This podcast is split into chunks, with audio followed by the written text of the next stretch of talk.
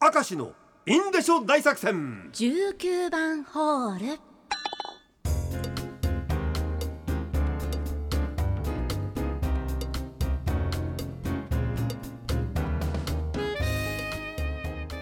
さあ19番ホール一仕事と参りましょうかね。はい、行きましょう。ラジオネームもみじローレルさん。 5,6 年前ですが、釧路のバスターミナルでバスを待っていたら、なんか見たことある顔が。なんとそれはローカル路線バス乗り継ぎ旅のロケで来ていた田川陽介さん、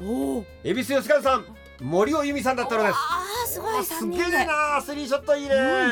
特に田川さんと恵比さんのツーショットすごいよね、これね。そうですね。ちょうどその時自分の乗るバスが来たので、わずかな時間しか見ることができませんでしたが、今でも私にとってはバスと聞いて真っ先に思い出すエピソードです。よ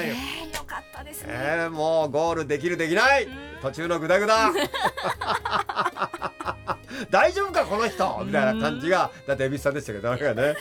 これは貴重だね、なかなかその見ることないですよ。面白いねこれね、いい経験したね。ラジオネームもっちゃん。俺じゃねえんだよ。10年近く前、当時の職場でのミーティングです。ミーティングも終わりに差し掛かった時、誰かのお腹が勢いよく鳴りました、そしてその音を聞いた何人かが一斉に私の方を見てくるんです。でもお腹が鳴ったのは私ではありませんでした。ミーティングが終わったら何人かにお腹が鳴ったことを突っ込まれ、自分は鳴っていない、無実だと言っても信じてもらえず、しばらくして同じミーティングに参加していた玉木宏さんのイケメンな後輩が私のところに来て、お腹鳴ったのは自分っす、白状してきました彼は私が疑われていた時には黙っていたのに、こっそりと白状するなんてずるいな思いました。でもイケメンって渡航するんですね。その時に学んだのであります。あ、そうか、言ってくれたらいいのに。これは両親の呵責に耐えられなかったパターンだよねそうですねこれ男女は関係ないんだけど、特に女性は人前でお腹鳴ると恥ずかしいものなんでしょ。恥ずかしいです。静かにしてる時とかグッと鳴ると、時々アナウンサーも鳴ることあるよ。マイク拾っちゃうことあるから。いや私もさっき本番中鳴ったんですよ。あれ屁じゃなかった。屁じゃないです。俺屁だとばっかり臭かったし、だってしてないですよ。かも臭い、ここなこいつ思ってあれ屁だねお腹です。屁だお腹いやお腹の音とへの音はだいたい区別つくんだけど、マイクが拾うとさ、やっぱりちょっと恥ずかしいよね。ちょっとね、皆さんに気づかれますからね。でもだいたい俺のお腹鳴っちゃったって言った方がいいんだよ。俺は言うようにしてるんだけど、時々言わないでしれーっとしてる女子がいるからさでも俺はそういうやつにはコマーシャルの間へだべって言ってる。だいたい今と同じような反応取るんだよ俺本当に人間性に問題があるんじゃないかと俺思うわけ。それはね、本当にひどいな、もう俺本当にねラジオネームデブの栄養出張。同じ名字の同僚がいます。その人が受けた仕事でクレームが入ったんですが、たまたまその電話を私が受けております。名字同じなんだよね。で、私が名乗るなり大声で、てめえふざけんじゃねえよ、ほらお前のおかげでえらい目やったんだよ。いやすいません、同